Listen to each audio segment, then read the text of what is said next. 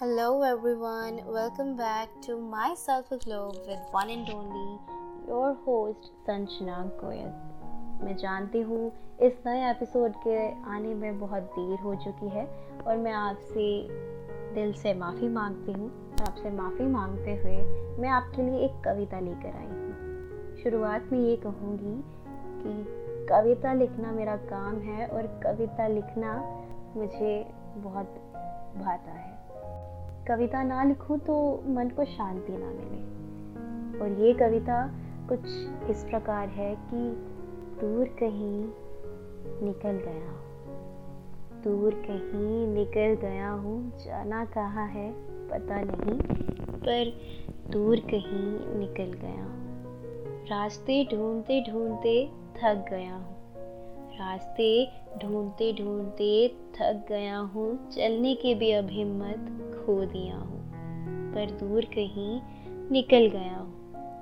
दिशाएँ भी अब मुझसे नज़रें चुराती हैं, दिशाएँ भी अब मुझसे नज़रें चुराती हैं, कहती हैं, जब उस पथ पर चलना ही नहीं, कहती हैं, जब उस पथ पर चलना ही नहीं तो क्यों मुड़ मुड़ से देखना तो क्यों मुड़ मुड़ से देखना जो तुम्हारी किस्मत में नहीं। उसे क्यों पाने की चाह रखना? दूर कहीं निकल तो गए हो तुम।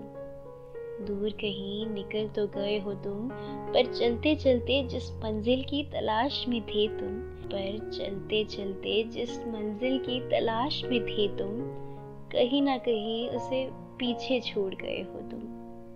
दूर कहीं निकल तो जाते हैं हम। दूर कहीं निकल तो जाते हैं हम, पर जो मंजिल पास होती है, उसी पर चलना भूल जाते हैं इस कविता से मैं बस आपको इतना बताना चाहती हूँ कि सोच के दायरे थोड़े कम रखिए। Over thinking is very bad for our health जब हम सोचने लगते हैं तो हम बहुत दूर निकल जाते हैं, जिसकी वजह से हमारे मन की शांति भंग हो जाती है। और जिस मंजिल को पाने के लिए हम उस सोच के रास्तों पर चलते हैं और वही मंजिल हम भूल जाते हैं। कुछ भी कहने से पहले सोचना ज़रूरी है, कुछ भी करने से पहले सोचना ज़रूरी है। पर बहुत ज़्यादा डीप में सोचना ओवर थिंकिंग करना सही नहीं है।